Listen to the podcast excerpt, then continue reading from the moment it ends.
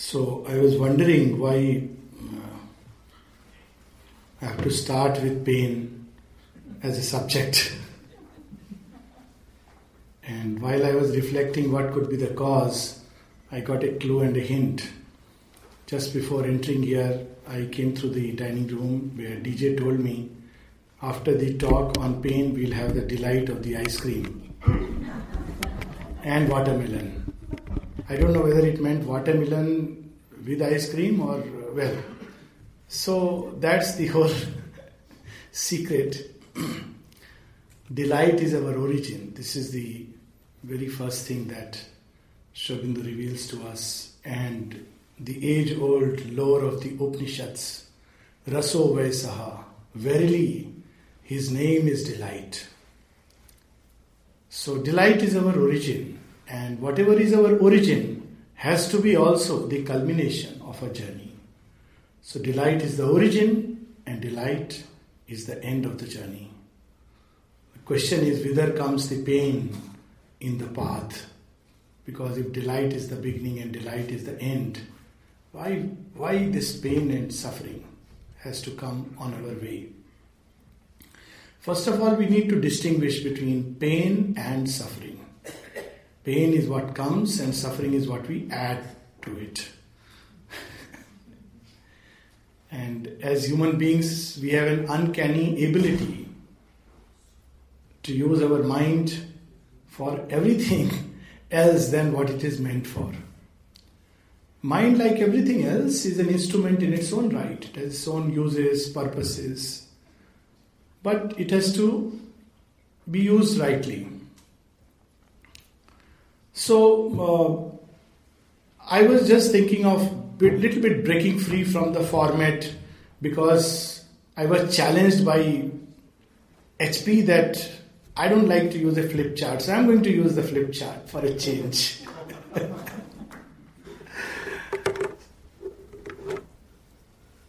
uh, I don't know what to do with the mic, but uh, I think I'm audible enough. No?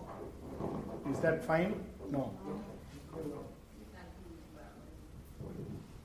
See, that's the cause of pain. The instrument is not adapted to the consciousness, the very first lesson.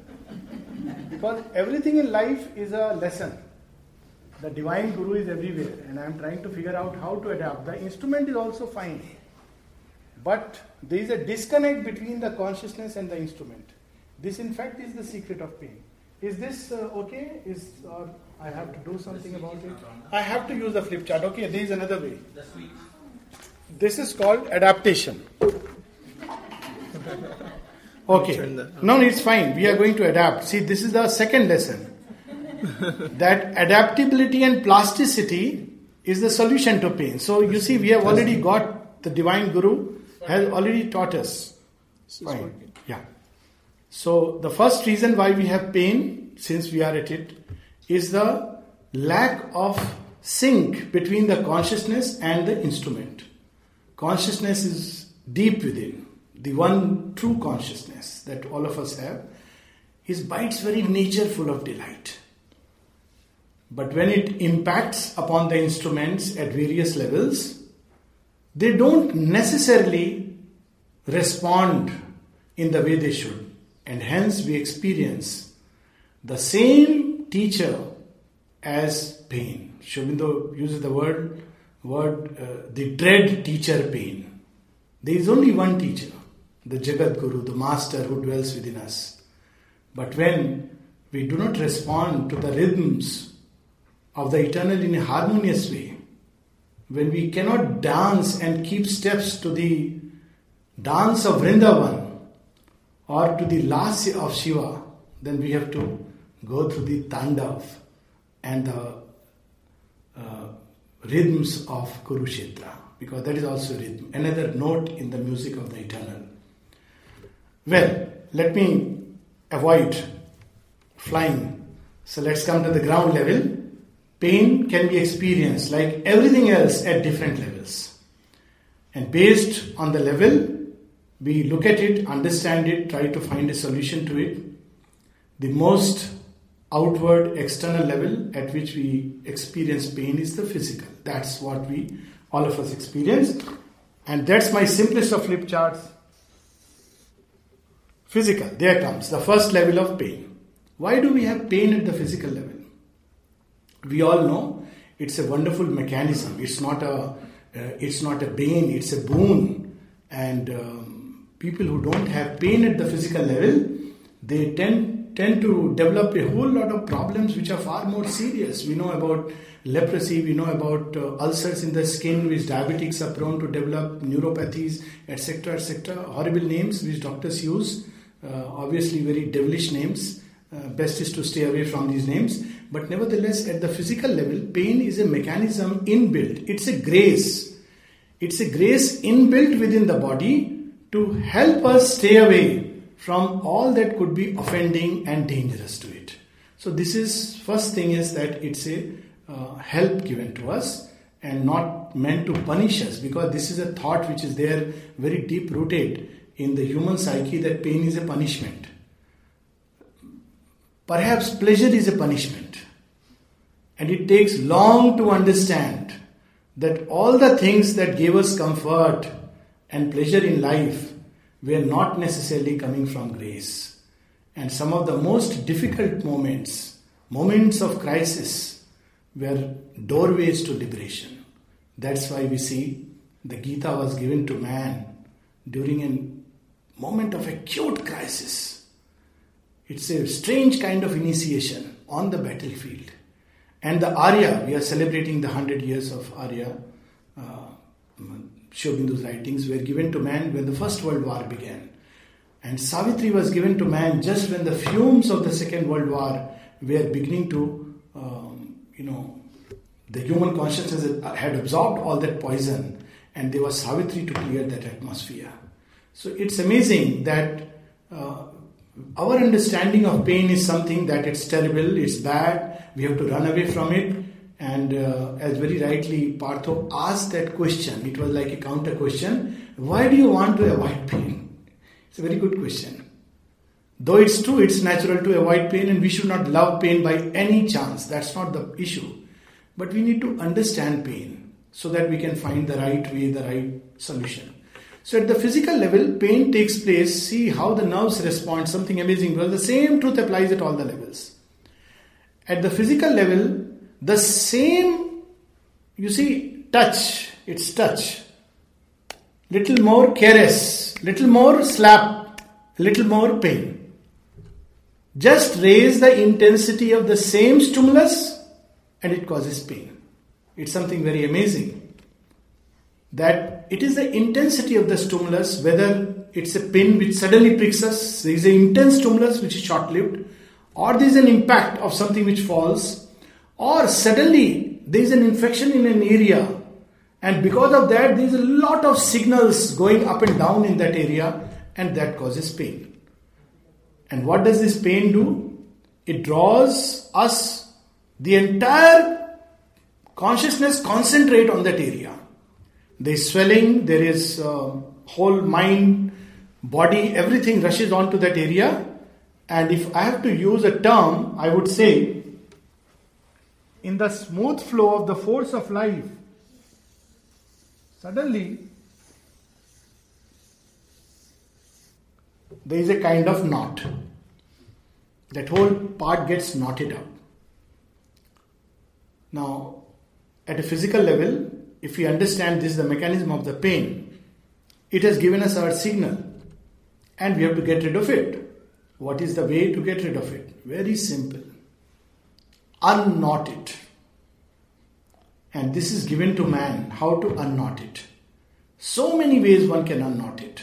One simply simple way is to just stretch that part. Just let it, you know, first stretch it physically and then try to just through the mind's image or those who are directly aware of the body consciousness to just let that part expand, become wide, one can even add an image that the whole part is being caressed. See the age old method of treating pain. Somebody had asked about headache. You know, how was headache relieved and how is it still relieved? When mothers come and do this. Sometimes when doctors come and do this, don't worry, everything will be fine, everything will be okay. Now doctors don't do it, or perhaps they charge extra money for doing this. but this simple action, don't worry. Look at this caries, it irons out the creases, the knots that form. That's why massage is still one of the ways through which one relieves pain. Of course, unless we treat the original cause, we'll come to that layer by layer, it tends to return. But a simple remedy, as we all know, for many kinds of pain, nothing should be made into a universal law, is simply to iron out, to iron out the creases. This is the physical component of pain, and there are many ways to do it. Even how do medicines do it? Medicines do it. There is an intensity of stimulus, all the nerves are going up and down. All the nerves are going up and down and uh, the message is going up and down, rapid signals. So there are ways and means these medicines actually block the pathway. And you know, it's done in very many ways. Once we understand the principle, it's so easy. There are tablets which, when you take, they compete with the pain pathways and they actually block it. Simply because now on the traffic there are two sets of cars running. So just because of that, one set of cars becomes you know lesser and lesser lesser less frequent less in number another way is the you know the age old remedy of hot mustard oil or turpentine oil which is marketed in under very fancy names with all kinds of oils and you know this is good that is good any oil if you warm and apply on the skin it will help for the simple reason that um, see i'm not marketing any particular brand but, uh, you know, for the simple reason because that stimulus will compete with the pathways. So it'll block it. Or a third way, just turn the mind away to something else. And you will see that the whole stimulus automatically begins to become less and less. And I can tell you, uh, I mean, I had fantastic experiences with such things.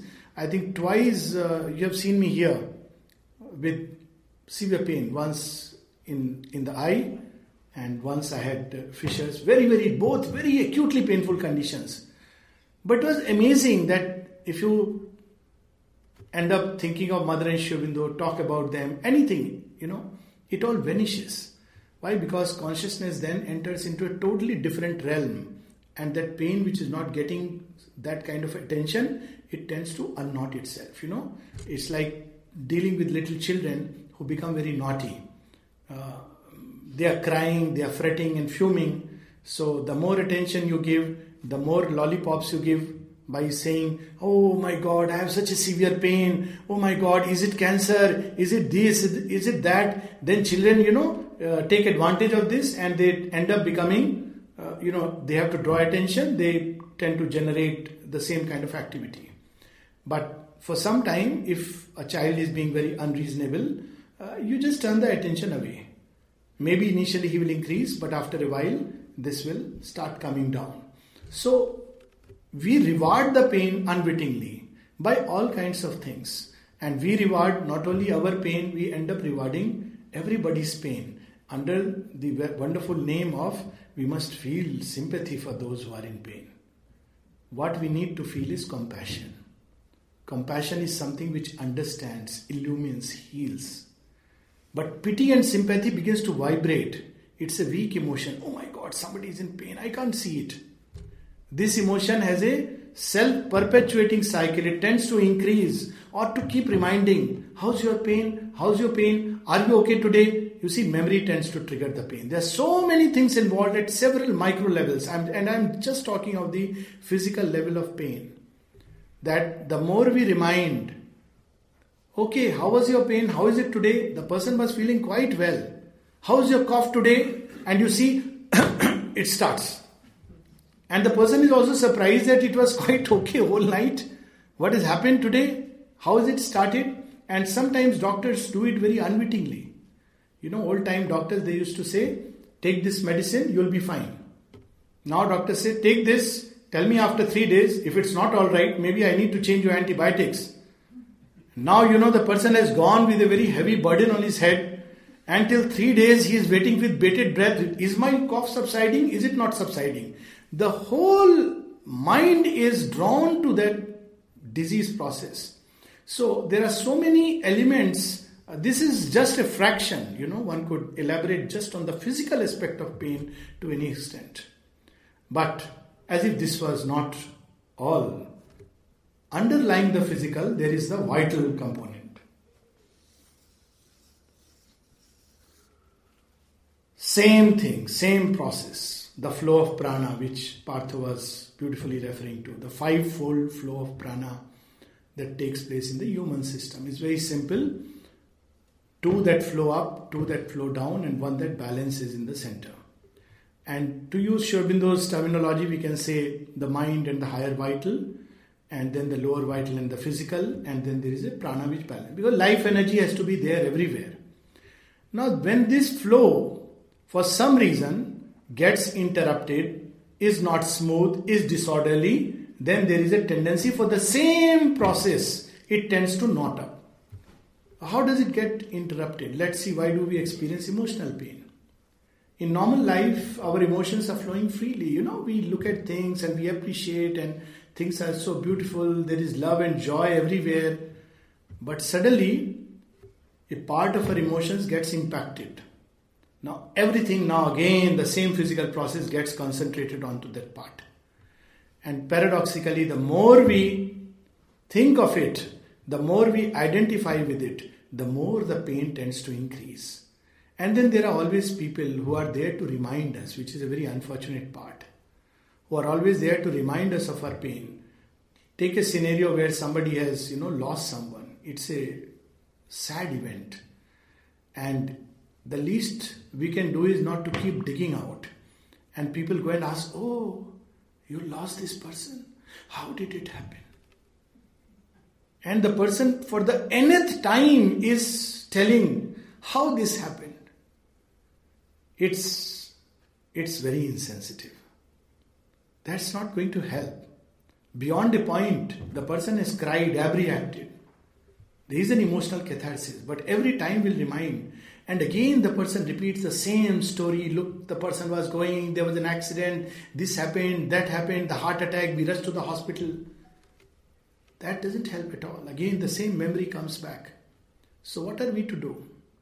I, I'll share with you a real life experience which um, happened when I was a young doctor in in Patiala and a close friend of uh, a person known to me, not not then a close friend, but well known friend.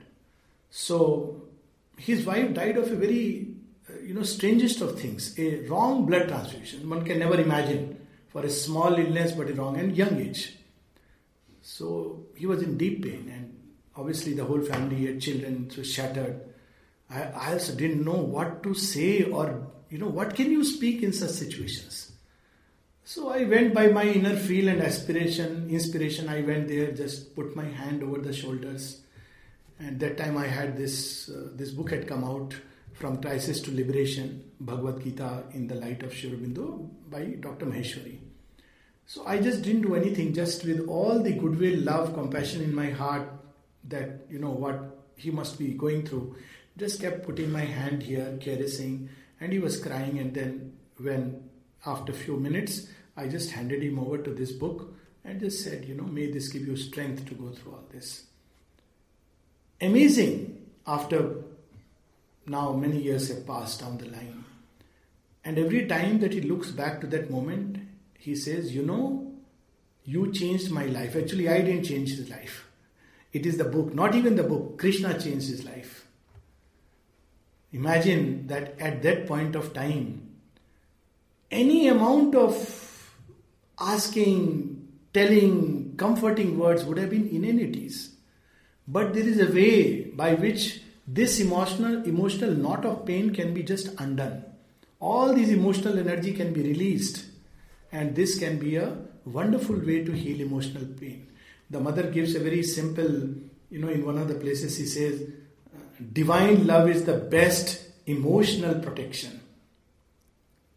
If we love the divine, then regardless of what the source of emotional pain is, it just tends to vanish. It will come, touch, and vanish. It will never be allowed to form a knot. And the reason is very simple. It is like the story of Hercules cleaning the Augean stables. It's like a massive Ganges flowing constantly through our being, constantly through our being. And as it flows, it keeps clearing all the mud, the muck, the dirt that is accumulating. So, if we form this practice of letting things flow, you see, this flow of prana gets obstructed, pranic energy, because there is an emotional blockage or whatever, and that tends to accumulate. And this has various ramifications. For instance, people who uh, withhold their emotions within themselves become very cold emotionally and very critical of others it is known they tend to suffer from heart attacks a lot more often. This is not the only cause, but this is one of the causes. Whereas people who just let it flow, it's just simple that you are letting the river flow. That's how prana flows. So, letting the river of life flow through us and not holding on to things. And there are some people who not only hold on to things, but the whole thing they allow to grow. There is a vicarious love that we develop for our pain. It's almost becomes our identity. For instance, when people go through emotional pain, they end up listening to all these sad Mukesh songs. Uh, I mean, all these sad songs, uh, and you know, they almost enjoy it and they feel, you know, uh, it's just compounds it. And we don't realize that unwittingly, wittingly, we are adding to that burden which is already there. So, this is the second level at the level of the vital, not only emotion but even desires.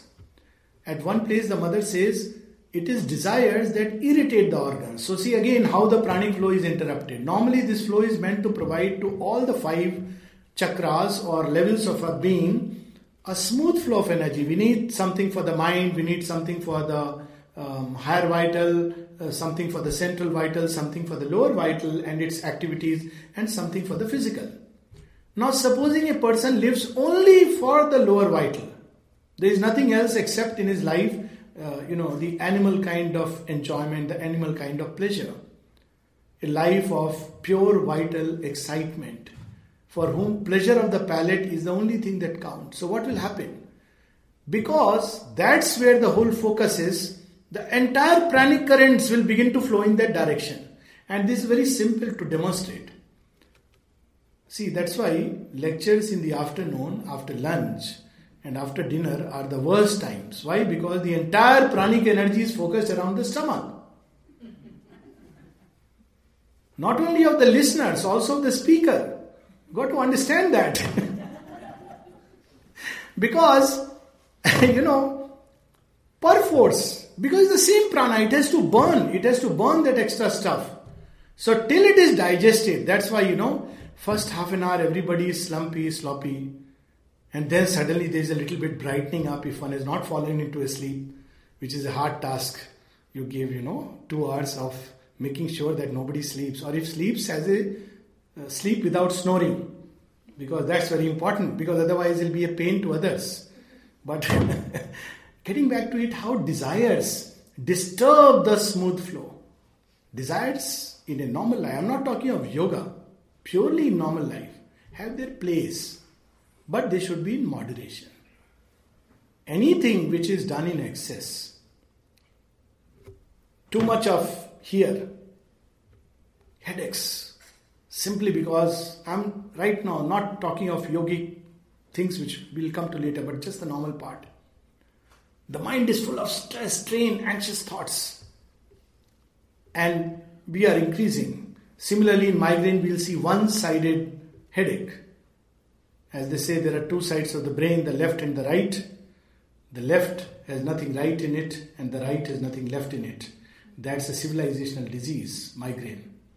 Because our whole development of the brain is so one sided, so lopsided, that invariably there is one to the exclusion of the other. And there is a lot of blood flow. Blood is the conduit for the prana. It's just the physical vehicle, the blood in the nervous system. So the prana flows through this. And if a particular organ is overused, in Ayurveda it is uh, explained in a very simple way that diseases are due to overuse or underuse or misuse of the organs. As simple as that. And it applies to everything. Every organ, the brain has a function. But if we misuse it, overuse it, underuse it, it leads to problems. One of the simple way that we suggest people to keep away from dementia is to keep using the brain in a certain way. One simple remedy is Sudoku. It keeps the brain active and, you know, or balancing exercise. Why? Because you're using the brain. Otherwise, after a while, the disease that all of us develop past 30s that we all know, there's nothing more to be known. And the decline process starts in the nervous system. And the decline becomes faster when we believe we have now only to teach. We know everything, I have to only teach. That's my objection to the flip charts because I don't like to be in the role of a teacher because I am not. We are children together walking the path.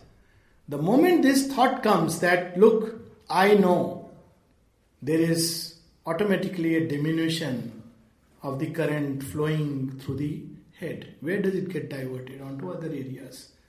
Same thing with the emotions. So, any level, this smooth flow of the prana, or somebody who is very, very sentimental all the time, the prana is dragged and drawn into that chakra. Obviously, the person begins to suffer various kinds of cardiac arrhythmias. And I am not saying this anything theoretically. I have read books, Louise Hay and all this I've read uh, and seen in my own. I'm telling you something very experiential. So there is a other aspect that desires particularly or an excess use of emotion, misuse of emotions, wrong use of emotions, underuse of emotions, they will all lead to a blockages and lead to pain at that level and that pain has a tendency to get onto the physical level. Then comes the third layer. What directs the flow of life? It's a great question. One of the Upanishad raises this question. What directs the current of life? And then we see how our thoughts, hidden behind things, how they direct not only the flow of life, events, circumstances, they weave. You know, people often blame fate. But how do the gods weave our fate? I'm using right now gods in a very general way. Where does the material come from? So they say material comes from our own actions. What actions? Very simple. Action is not just physical action. Our thought is an action. Our feelings are an action. Our impulsions are an action. Our willings are an action. Our secret motives are actions. Our attitudes are not only states of consciousness, but also they flow into our actions. Then we begin to see that all this comes because of a certain attitude towards life, certain thought patterns which for some reason either we have inherited or learned, and they are the real culprit. It's not just the flow of prana, but pranic energy itself is because my mindset, my mind pattern, you know, we carry our atmosphere. It's amazing, you know. Um, that's what we were, I think, sometime morning or some somewhere else we were talking about it that how uh, you know it's very interesting that when we learn to trust the divine he will give us whatever we need and always something more than that. When we want to grab and snatch it we will have it and yet it will slip away from us. That was from the ishopanishad why? Because we are all the time shut in a mental prison and this is a prison of our own thoughts, concepts, beliefs, ideas, opinions, views, God knows what all. And the mother says each one has a shibboleth, and sometimes it takes long time to get a person freed from these shibboleths. For instance, the idea of hell and heaven. Mother says that once it took me a long time, nearly one year, a person who had passed away had shut himself in a zone of consciousness and whenever she would approach this person, obviously she must be, for various reasons, going to help him. She had not revealed who that person was. He would say, No, no, no, I am a sinner, I have to suffer. So she would say, No, you don't have to suffer. No, no, no, I have to be in hell. You know, people suffer from guilt and create the fires of hell for themselves. In the divine plan, There is nothing like guilt, shame. These are all human, not even human conceptions, but fiendish conceptions to shut the human consciousness into fixed, narrow, rigid formulas of life and to prevent the human spirit from advancing. So, hundreds of thoughts patterns which imprison us, and that's where this practice that last, I think, two days we have been experiencing one of the aspects of that practice. How to get free of these mental structures which block us, which don't let us advance. All these conceptions which we have carried from book, I must suffer. If I am suffering, God must be giving me suffering. So not only are we suffering, now we are poor fellow holding him culprit as if he has no better job than to give pain to us. I'm sure God has a better do- job to do. And he is not a, you know, sadist who loves to give pain on people. I mean, it would be really erecting a sadist God. So, all these are mental concepts, and in many ways, as I said, the mind can amplify the pain. It is actually physically known that in every pain, I think Morning Partho was, um, you know, revealing this so nicely that there is a physical component, there is a psychological component, and it's always possible to detach and disengage the psychological component. And when we do it, the physical component also, because then there is no fear, no shrinking, it tends to have natural trust. Like children, when they have a wound, they have a natural trust. The psychological component is not yet corrupted and things improve. I had a very strange uh, example once of a whole big wheel, you know, which had nails on on one side fully, and um, I saw that wheel near the playground and I thought, oh, some children may fall and uh, I should, you know, remove it, keep it to the side. So I was trying to lift it. It was very heavy. But still, um, I got into, you know, maybe Karna's mode and Abhimanyu mode that I can do it, not assessing properly that though they were different beings. And halfway a little up, the wheel just slipped from my hand. That whole heavy wheel fell on my feet. So it was a very interesting event because it gave me an opportunity to observe what happens. So obviously, a couple of people were around, rushed. I said, "Wait, let me see what happens." So then, uh, gently after removing the wheel, I still remember observing swelling is taking place within seconds. Like this, there is a bump. Then I can see that oh, the, the nerve fibers are trying to send pain the best part is that because that attitude at that point was taken, of course, by Mother's grace, and maybe because at heart I was trying to do a good karma, so so just everything took place, except strangely the pain as if vanished. And the worst was at night, when I, you know, go back home and I'm recounting it that look, it's so fantastic. The pain just vanished. And first time I felt the touch of pain pierce through my feet. I'm telling a real life experience. And then I realized that look, I mean, uh, how uh, how the mind can interact with the body, and we can learn. It's a practice of yoga that we can completely detach and disengage it. Somebody was telling, I think Hemant, about the hot yoga that is being practiced in 40 degrees centigrades. Uh, I don't know why it is being branded. It should be in Pondicherry. All of us are doing it throughout the year. At 12 o'clock noon, when I cycle from nursing home to home, I would remind myself that this is a hot, super hot yoga I'm doing at 42, 43, and countless people are doing it in Delhi and many other places. What is it? It's just a disengagement. If we keep thinking, oh, this is very painful, this is going to be painful, oh, I'll be sick, I have eaten this food, I'm going to fall sick, I'm going to fall sick.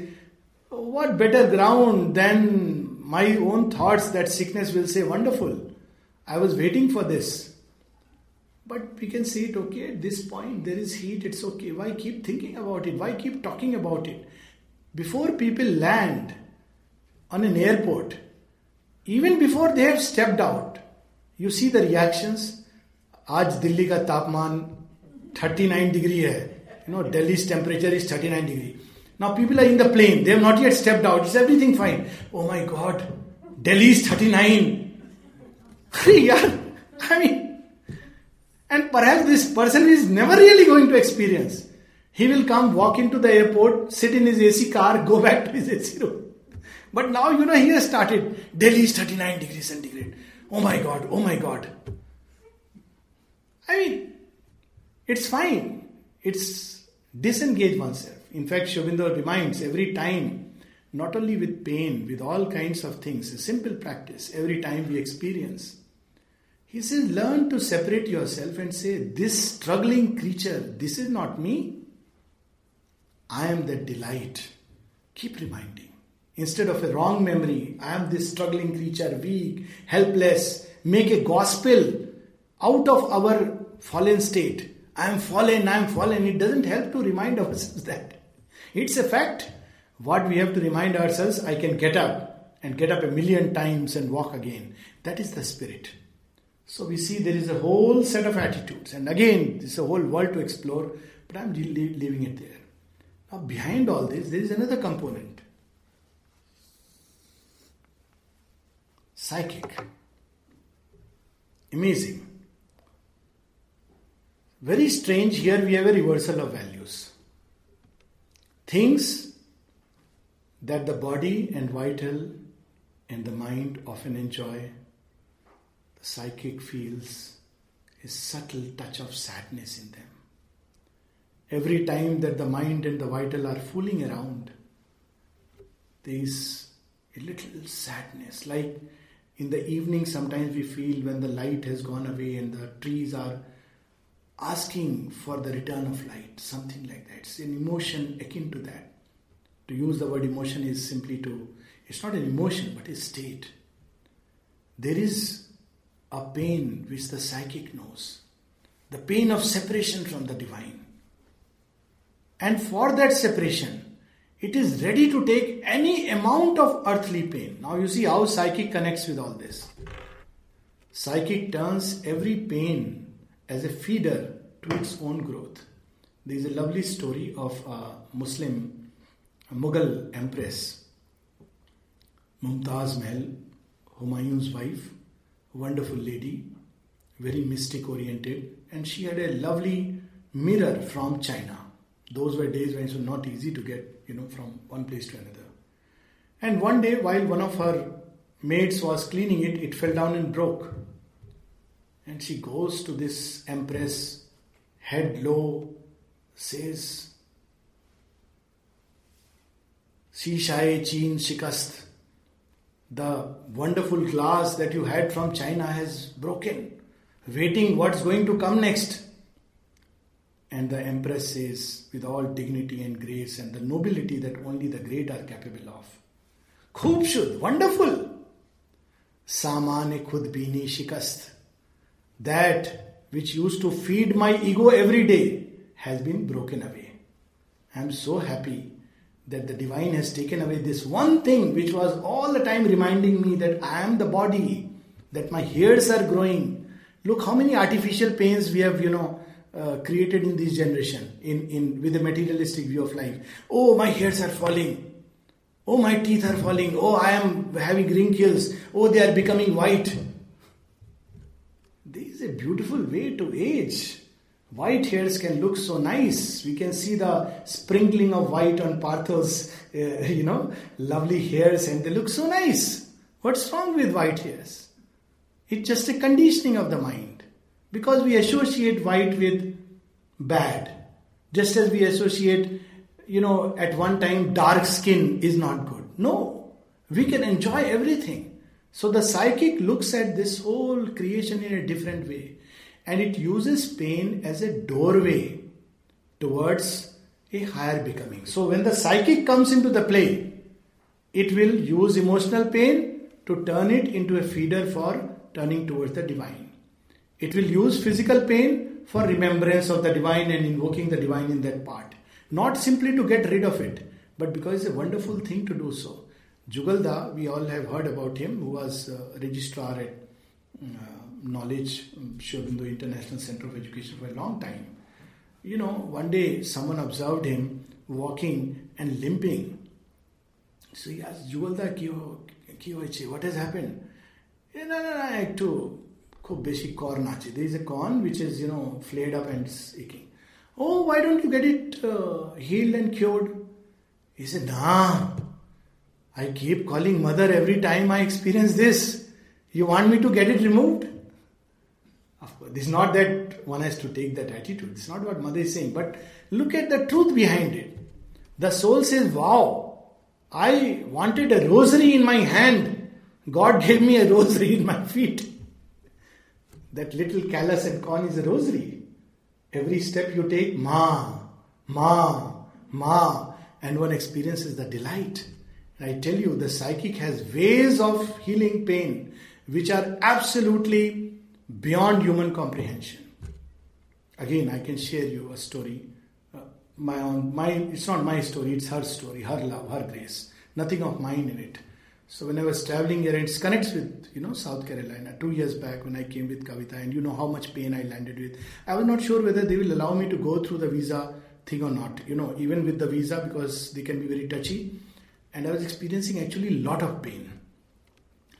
So when I sat in the flight after keeping awake whole night and you know dragging myself and uh, I'm as I sat in the aircraft, it's the pain was like you know dagger stabbing my, in, inside my eyes every moment. Everybody told me, don't go. This is a, you know, you shouldn't do, you should cancel the program. And for me, it was like, you know, mother's work is priority. All other things have no meaning. If I has to go, it has to go. But, you know, if it is a commitment for mother's work, unless there is no way, if one, one is bedridden, one must go. So, with that attitude, so as I sat in the flight, my thoughts then went to the mother because while you are traveling you are having that background consciousness but really not able to and i said ah mother i want nothing just put your eyes on my hand and for the next 4 6 hours what a delight i was transported into it was such a joy such a joy that i almost fell in love with the pain such a joy all that acute agony as if was taken away. And I said, My God, you had to come to me this way. I mean, this is also a door you can use to come. See, when the psychic steps out, how it perceives the same event. There was another option. I could have just cursed, complained, I'm going for your work. Why are you making me suffer? What is this divine grace? But by her grace, one takes a different attitude, and suddenly, as if she says, I'm there. I'll carry you through the pain. What is there? This pain will become a doorway for the remembrance. Now, the beauty of that whole experience, as the experience of all pains of life is, pain is gone. It's gone long back. But the touch of grace I remember. The cells have felt it. The vital has felt it. The soul has felt it. And that is something unforgettable. Now you see how pain can leave the touch of delight. Every time now I remember that experience, I don't feel, oh my God, why it was so painful, I don't want to remember it. You know, often people say, oh, it was so painful. For me, ah, mother gave me one more beautiful touch of her grace in the concrete physical. So you see how the whole outlook can change. And for every kind of pain. I was sharing this story, and maybe once again we can talk about it. Emotional pain and how the psyche can look at it. So Meera goes and asks, Meera is to get married. So we were just hinting at this story in the morning and worth talking about it again. Often people ask, should we get married or not married, you know, yoga and marriage and all this stuff. So Meera was uh, in two minds that I love Krishna and if there is a man in my life, what shall I do? So she decides to take a opinion poll. She goes to one aunt and asks this aunt, Auntie, tell me, you are married. Is it good? Is it okay? You, I know you also pray to God and uh, tell me, how about marriage vis-a-vis God, etc. Auntie says, you know what? Uh, my life has been wonderful. My husband is a, you know, morning bed tea he makes. Lunch is ready before I ask.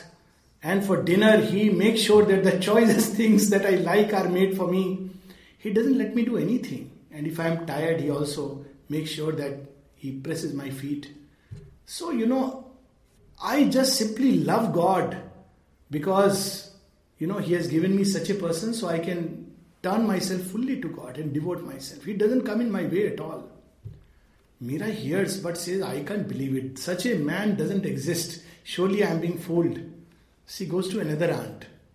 She says, Aunt, how about you? She says, You know, my life is fantastic.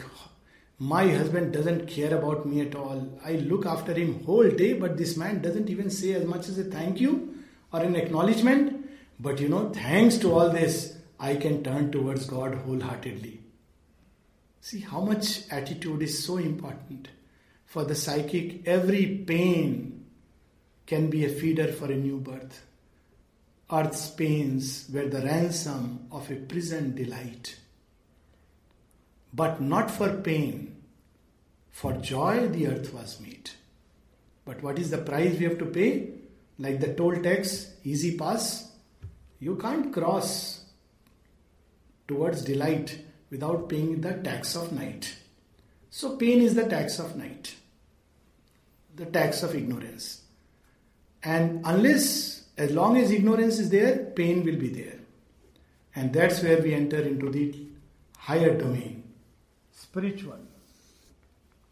From the spiritual perspective, pain is the result of ignorance. It is ignorance that leads to a shrinking inside the cells, shrinking inside the emotions, making us want for things, desire for things, which end up giving us nothing but pain. So, pain comes to teach us. So, if there is no ignorance, there will be no such ignorant movement, no such desire, emotions, turbulent things troubling us. Even at the physical level, it is ignorance.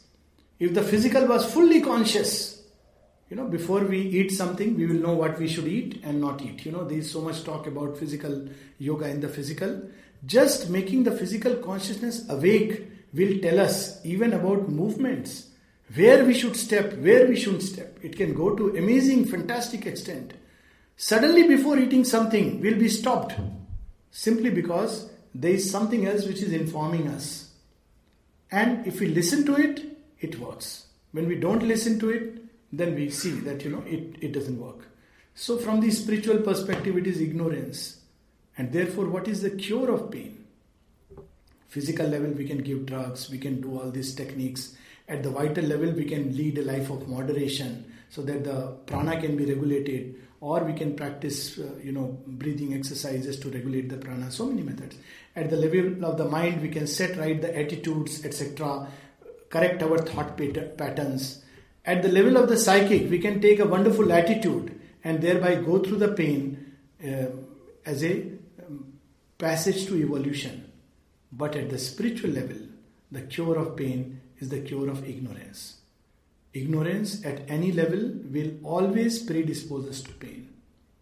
And that's why Sri Aurobindo gives this radical solution. He is not ready to give us to us ready-made, you know, uh, over-the-counter prescriptions for nirvana. It's absurd. He is not here to tell us, okay, fine, I'll give you a technique. You practice this and you'll be freed from pain. Yes, for the moment, yes. But this is not a radical solution.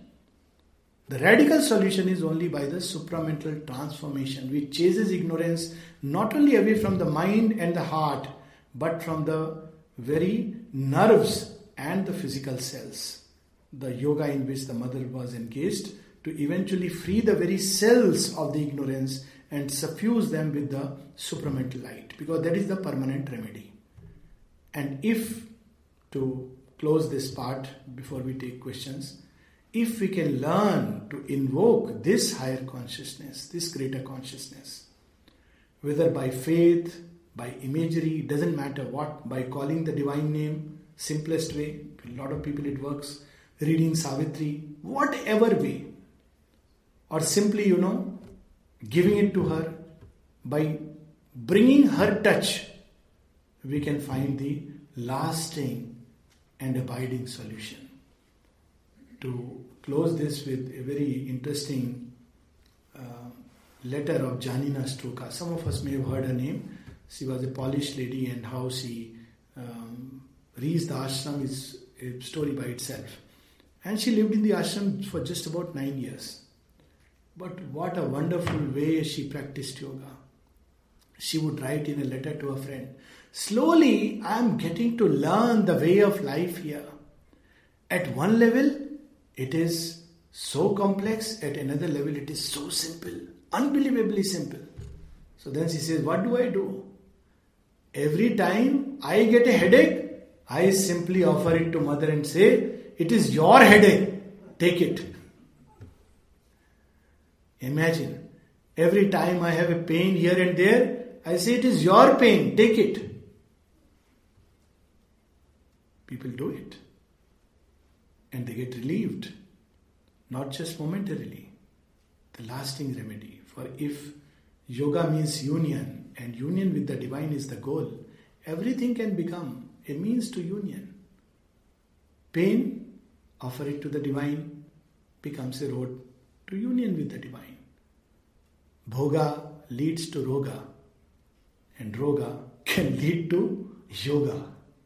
Because we are not ready to do the yoga in the beginning, we are more interested in bhoga.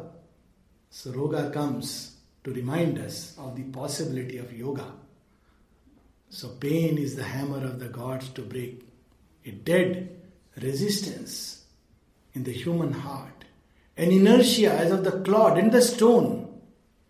If man's heart were not forced to want and weep, his consciousness would rest inert, at ease, and never learn to go beyond the human start, and never learn to reach towards the sun. Pain is a cry for change, a call from the deeps to ascend to the sun, an effort of ignorance for light, freedom, bliss, immortality. Chart.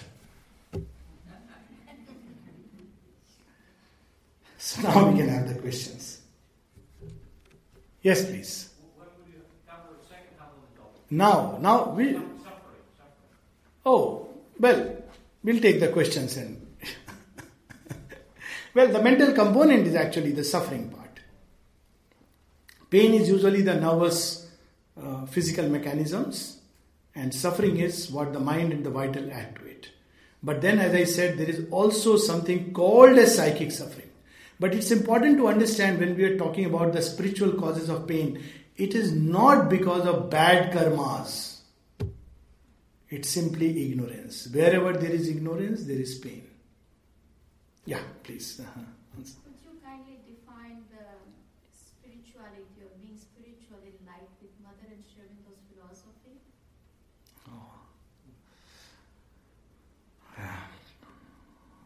Being spiritual, a spiritual life in the light of Mother and Sri Aurobindo's philosophy. Let being drop off. Let in the light of drop off, let even spiritual drop off, let only Mother and Sri Aurobindo remain. If you ask me in one word, let everything move towards a constant, constant remembrance of the Mother and Sri Aurobindo. Every time we are reminded of ourselves, we should tell ourselves that look, what imperfection, what ignorance, what stupidity to still say me. A moment comes in life when even to express gratitude appears how small, how frivolous. When there is nothing else but thou, nothing else but thou, her play. I am overwhelmed by the question because I just feel nothing else exists except Mother. And if we can more and more live in that state, we can experience this state, we can realize this state in some part of our being. But if we can live that state more and more at every level, that's being spiritual or leading a spiritual life in the light or in Mother and Sri Aurobindo. To live for the Mother, to live by the Mother, to live in the Mother, to keep Mother in our heart, and to live in the Mother's heart. That, for me at least, is leading a life in the light of Sri Aurobindo. All the rest is drama, pretense, preparation, whatever else. But this is it. But we'll talk about it, elaborate about it, because tomorrow, you know, we have a lot of sessions. Uh, yeah. So in, in uh, that state, um, is one in touch with the psychic being? Far beyond that. One is in touch with the divine. But mind you, like as I said, now this is the answer that comes to me at this point of time. Maybe if after 10 minutes, if someone else asks me the question, I, I may say, but this, because Perhaps is the very highest answer that one could give, and it came spontaneously. So uh, no answer should be turned into a, you know, a rigid gospel. Um, but tomorrow and whole day we are talking about this process, so we'll talk about it. But this is the goal. There is nothing else. To breathe Mother and Sri Aurobindo till the very last moment of one's life. To feel them with, with and in every heartbeat, if one can. Yes. Obviously, you talked about pain and suffering. There is also an anticipation of pain. Oh, yes. Yes, absolutely. So the mind's, uh, in fact, the example that I gave, that was one of the things. Of course, that is when there is an actual fall and the mind rushes. Oh, it's going to be painful. If one can disengage the mind at that moment, just observes. It takes care because lot of component to the pain is that but what you are referring to is another level also that we anticipate we are almost attracting by fear by anticipation oh this is going to be very painful. This is going to be very like you know when children go for an injection. And so sad. And uh, you know i must speak out very vocally and you know it's a sad thing when people bring a little child to my to the dispensary and say doctor uncle injection laga denge. And you know i am just nonplussed. The last thing i want is that a doctor should be associated like a terrorist you know in the child's consciousness i am a terrorist who will give an injection. And then you know this is perversity of human mind. They don't stop at that. They'll say mota wala injection. And you know i get very annoyed honestly. So i said no no i have no injections. So you know but by then the children are already biased that, you know, doctor, doctor uncle, and you know, they're crying so badly, poor fellows. It takes 10 minutes just to tell them that, look, you know, uh, okay, I'm not a doctor, come, I'll play with you. No injections with me. Look, you know, this anticipation that is going to give pain with everything, with surgeries at the physical level and uh, emotional level also. People, when they go through breakups, they a lot of anticipation of the pain of the you know there is a pain involved of course but a lot of it is also because the mind is added to it so if one learns to flow like a river all this flow automatically tends to adjust itself flowing like a river means to know the goal and to know the source what counts eventually what remains at the end of everything when the ages have vanished before our eyes, is the eternal. That is our source. And where are we going? Toward the eternal. All the rest is transient, temporary scaffoldings, useful for one moment, but to be discarded or let go as we walk past. Not easy, but that's the way. And Mother said this let go, let go, let go to hold on only to that which is true. In one of the letters, speaking of particularly of you know emotional blows that come to people, Sri Aurobindo writes, blows do not come to you. In fact, it starts this way. It is the rule of life that everything fails the divine, uh, fails the man, fails man, except the divine, if he turns entirely to him. So true. It takes God knows how many blows to understand this simple thing. Everything fails a man except the divine if, three times underline, if he turns to the divine. And then he says, Blows do not come to you because there is something bad in you. Blows come to all human beings because they are attached with things that are in their nature transient and cannot satisfy him, even when he possesses them. That is the paradox of life. Even when one has it, it doesn't satisfy. So it's like a blow, it slips past. When most held close, the furthest it goes. If I have to use a mystic expression. When we feel, I have finally got it, I have actually lost it.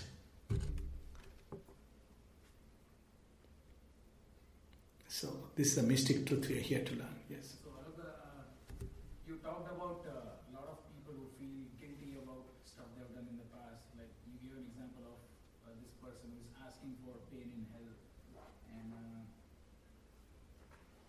also this whole uh, understanding of karma, as they say. A lot of people say that if somebody is in a lot of trouble and pain, maybe he did karma to deserve it. So a lot of people feel that they brought things upon them. The whole theory of they are thinking that God is punishing them. So what is the reality about what Yeah, are what the happens? Upanishads and the writings of Mother and Sri Aurobindo? What does what do they really say about what is the reality of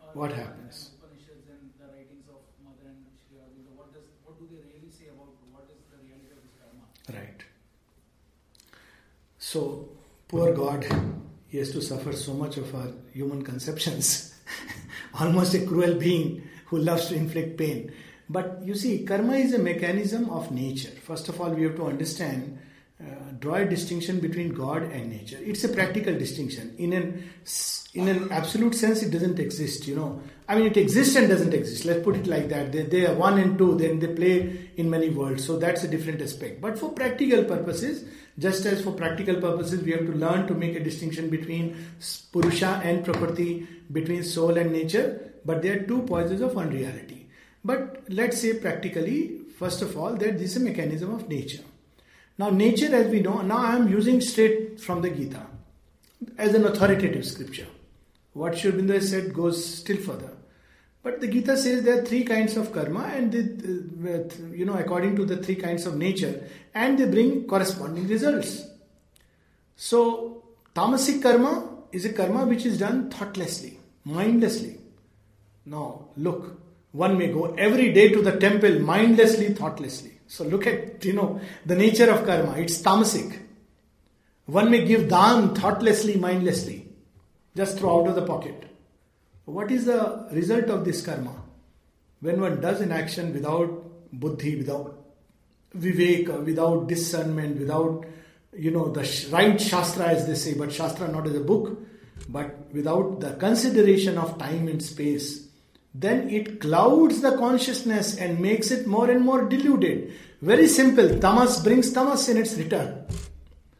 So tamasic karma will make the consciousness more dark and clouded. So what is the result of that? Strangely, when the consciousness is very dark and clouded, it becomes insensible to pain and needs violent sensations to wake it up.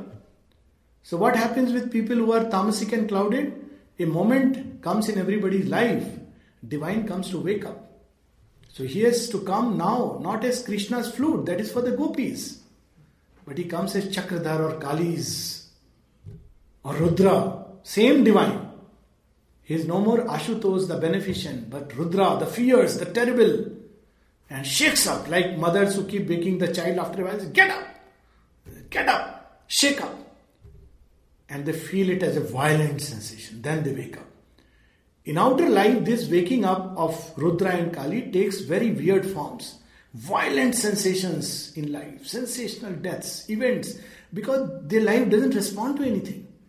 And surprisingly, even after that, people don't wake up. They go back to sleep again. It's the biggest tragedy of life, and I have never understood that people going through such abject tragedies fall back into the same, if I may add, stupid routine of life. The same seekings, the same things. That moment is lost. It was a grace. But you know, they go back to the same desires, same attachments, which have given so much pain. That's because the grip of ignorance is strong. Next, karma done under rajas. What is rajas? What does the rajas do? Karma is done with an eye on fruits. if I do this, I'll get that. You know, even people go to divine again. Why? If I do it, what am I going to get? So when Supermind descended, people asked Mother, Mother, people are asking now that the Supermind is descended, how is it going to help them? The mother says, Why should it help them?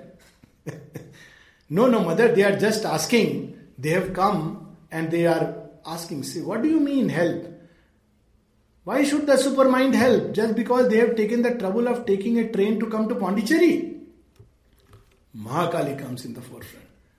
No, no, mother, still they are asking. So mother says, Tell them, it may give them a few blows.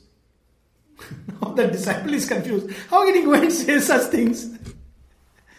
and then mother explains. Then the Maheshwari comes and says, Why?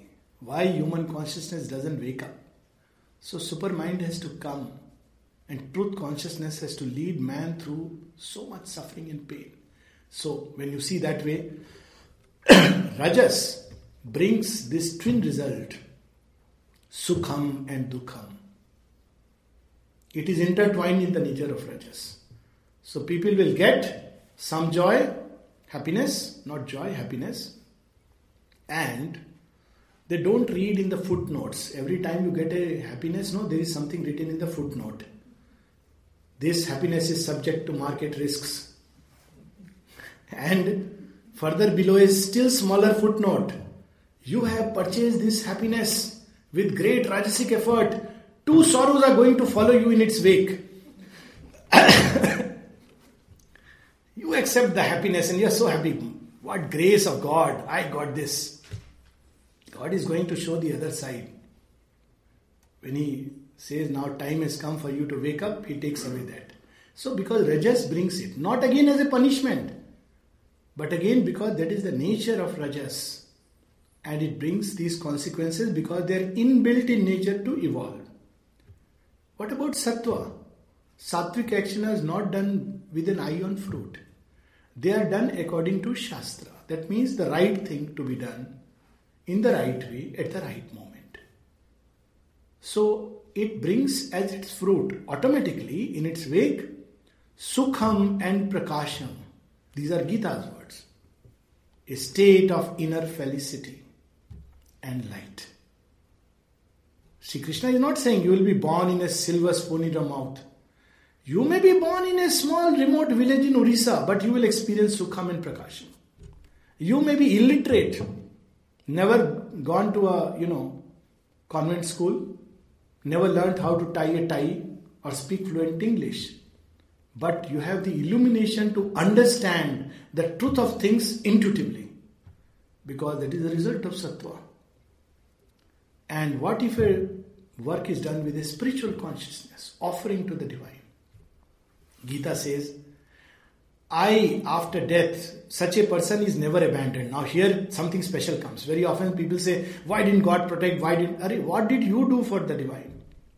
The divine's intervention in nature doesn't come just like a blanket because it'll upset the way nature is functioning. It comes, but there are souls who have lived for the divine, done for the divine, worked for the divine because nothing else matters. Then there is a special grace and protection. So, what happens then? Divine says, Name chapranashyati. I never abandon. What about after death? After death, he is born in a family of devotees where quickly he recovers the past yoga and very soon, yeah, I can see a lot of people feeling happy. Yes, it's a grace to be born in a family where people have love for the divine. And very soon I recover the yoga and he comes to me. Now look at it. In all these consequences, there is nothing physical. It's not that accidents are bad karma, heart attack is bad karma, and lottery which comes your way is a good karma. Getting promotion is a good karma. For all you know, it may be the other way around. Somebody used to say, when you know, if everything is going well with you, maybe the divine has not yet looked at you. Bit hard, but yes, Sri Aurobindo speaks of that in Essays on the Gita, and the mother speaks of it. That those who are closest to him, how he deals with them severely. When somebody asks the mother, Mother, I want to be like Champaklal. And mother tells this to Champaklal. She says, You know, X had come and he told me I want to be like Champaklal. And I told him, You know how I have prepared him? How severe I have been with him? how many tests he had to undergo? so the people back off. when she says all that, oh my god, I have to do that, all that. I thought I can immediately, she will accept me and I'll have a luminous body. And like Champak Lal, I'll be full of delight. Hard is the path, sharp as the razor's edge. None can reach heaven who has not passed through hell. For winding through hell turns the heavenward path. A prayer upon his lips and the great name. This is what saves you. So, in this whole theory of karma, it is a pure inner mechanism, mind you, for evolution, not for reward and punishment. If God were to punish us, I can tell you within one century, all human beings would soon become animals. Given the kind of consciousness that most of us deal, the you know, population would just you can count on fingertips. But precisely because he is a heart of love, even what seems to us punishment is nothing but love. At one place, Aurobindo says, if God ever created hell, he would create even that out of love because he only knows how to love. So, in the light of Mother and Sri Aurobindo, karma is an evolutionary mechanism. It helps us to go towards the divine.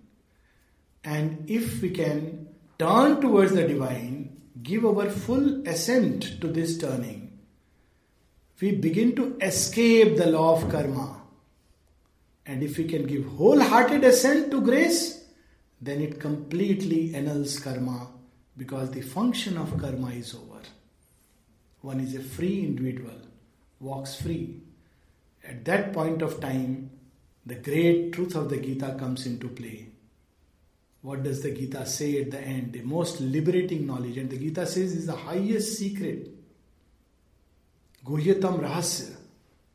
Guhyat, Guhyataram, the greatest, the deepest secret. Sri Krishna says, I am revealing to you. And the mother speaks of it later in the agenda. That Gita gave this secret. This is the great secret. What is that great secret? Sri Krishna gives.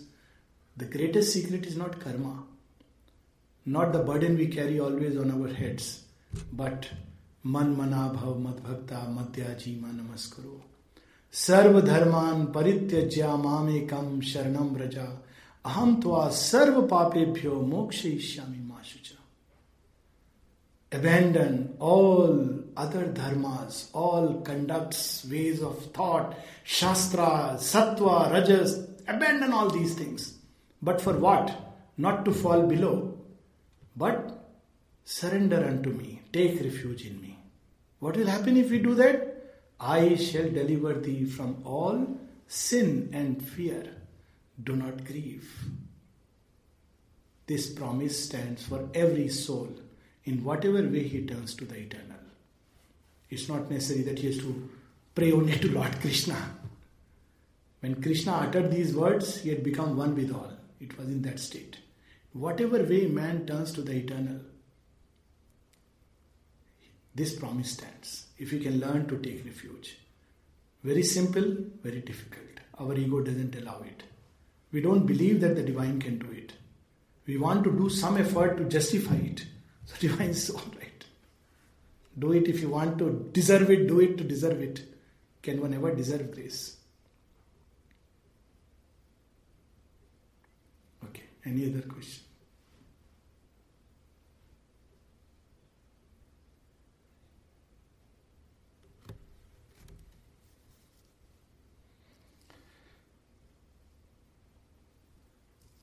Yes, please.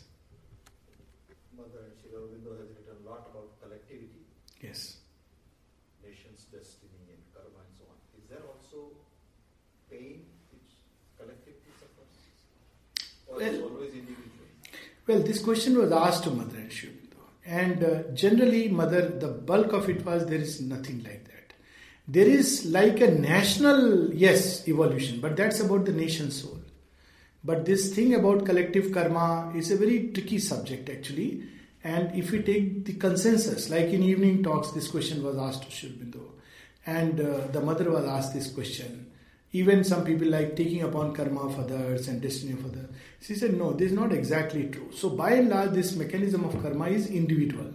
But having said that, there are collective lines of evolution or lines of evolution of a community which had to go through collectively certain ups and downs, certain, you know, easy moments, certain difficult moments, certain moments when it is destroyed and cast aside. For instance, certain sects, certain you know uh, groups which uh, at some point of time uh, were very prominent, but they vanish with time. But that's not so much the karma part, but the cycles of time in which everything has a date and a birth. And they have to undergo a rebirth if they have to survive, otherwise, they pass away. But more than karma, it is simply the cycles of time which determine their course. And these cycles are driven by the spirit of time. And behind the spirit of time is the eternal manifest as the avatar. Because avatar gives a new yuga dharma for each yuga. So whatever falls in line with that yuga dharma survives. Whatever does not fall in line with that yuga dharma is broken and cast aside. And that's where Mother and Sri Aurobindo, you know, so much relevance that Sri Aurobindo and the mother have given a new yug dharma to this race. That's what is meant by abhyuthanam adharmasya tadatman sajamehem. So for every age, new things have flown in. New data, new experiences humanity has undergone. We are not living with the same experience that Arjuna and you know our ancestors underwent. Lot of new experiences we have gone through. From Chengiz Khan to you know uh, Babur and um, Akbar and uh, to the English conquest and all this we have undergone through the Greek conquest. Now, you know, with all this mixture that has taken place, the Yuga Dharma also changes, which has to take into account the entire passage of time that has taken place. You see, when Krishna established the Yuga Dharma for through the through his action, he created the nation soul in the Indian context. Uh, that's why Rajsu Yagya of Yudhishthir and you know uh, many kings down the line, Parikshit, Janmejaya, Sahasrabahu, and uh, Ajat Shatru and Vikramaditya, to that they preserved it.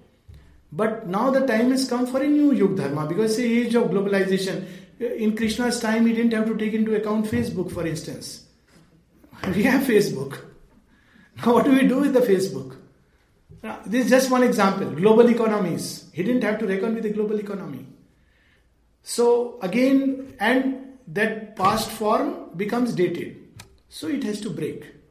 So now Sri Aurobindo has come and given a new Yuga Dharma. And that is why, uh, incidentally, among the lot of books that I have got, uh, Bharti Ben has of course given for, and I myself picked up uh, just on inspiration uh, a whole bunch of All India magazine, read Sri Aurobindo. Why one should read Sri Aurobindo? Because one, and of course, it prepares the mind, prepares our consciousness, it awakens the soul most importantly because it's Sabda Brahma, it's the word body of Sri Aurobindo. Like Narada was saying so beautifully that he said, Savitri is my body. So, one is that. And so, it is a tremendous help towards spiritual progress.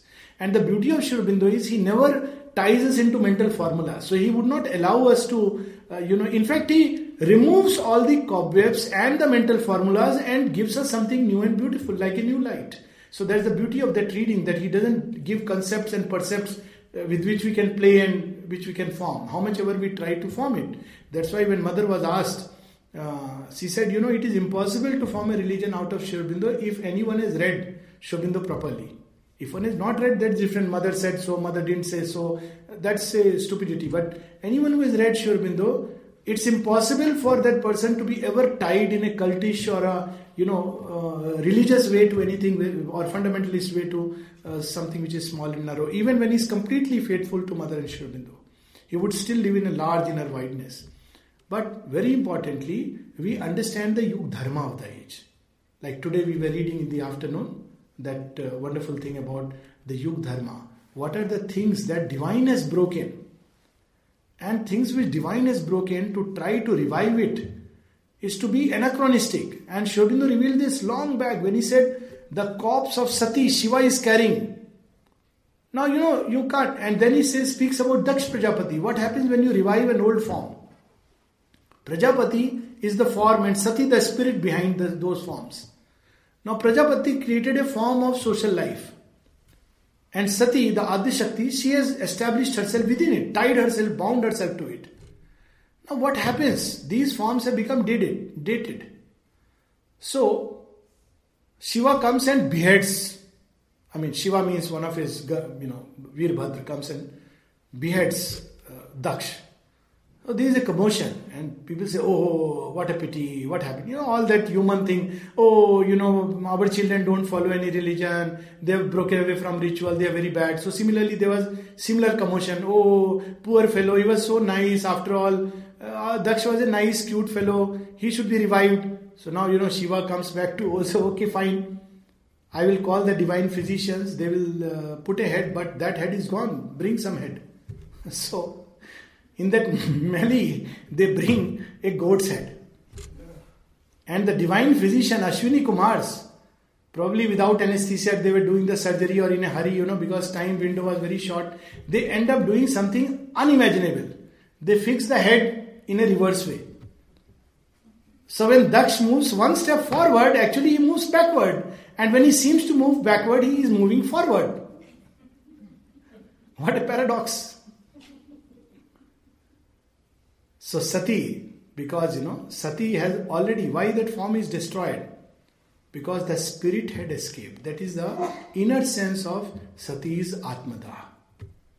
That spirit which was still holding, see, as long as Sati was there, Shiva did not do anything to Daksh. The moment the spirit escapes from a form or a body of institution, that has to be broken aside. So spirit has escaped. Now people go to temple for what? For a fashion parade, to, for matchmaking, for complaining against their sasuma, for you know catharsis against their bahu, for everything else, giving to God. Sometimes they also throw some money that I will get back something. So God has also escaped from these places. And when God has escaped from these places, surely the forms have to break. There's a nice little story about one man who was praying in a church, who had worked in a church for many years. And then suddenly they said, No, now your church is changed. You can't come to this church. You can have to go to another church, which is specifically for people of your denomination. So he is very depressed.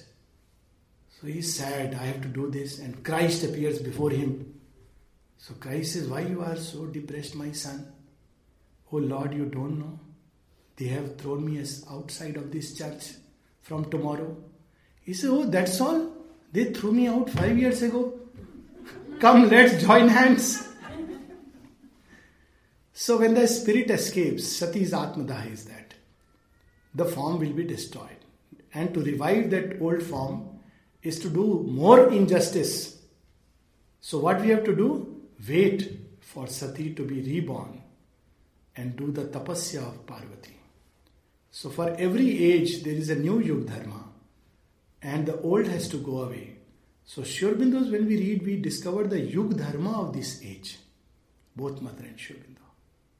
And so the collective life of communities, of religions, they have to undergo this change. I mean, Mother said the age of religions is over. Stick on if you want, but it won't. How long? It will be destroy itself. Because its form had become hollow empty of the spirit. All religions. So, what will come in its place? My God, religion is gone. People will be atheists. No. People will become spiritual, which is so beautiful. And whoever can still use the broken fragments of religion for a spiritual upliftment is fine. But nothing more than that. Anything else? We still have 10 minutes. See how beautifully we started from pain and gone towards delight. And so beautifully, thanks to this question actually, that we talked about pain at an individual level. But when collectively things crash, people experience pain. Another kind of pain. Oh, what's happening? Everywhere there is degeneration, degradation. What we forget is Krishna at work. In the heart of Kurukshetra, there is the song celestial echoing in the hearts of mankind, uplifting him to a new age. And after all the dust and debris have passed away from the nations, this light will be reborn, taking new forms.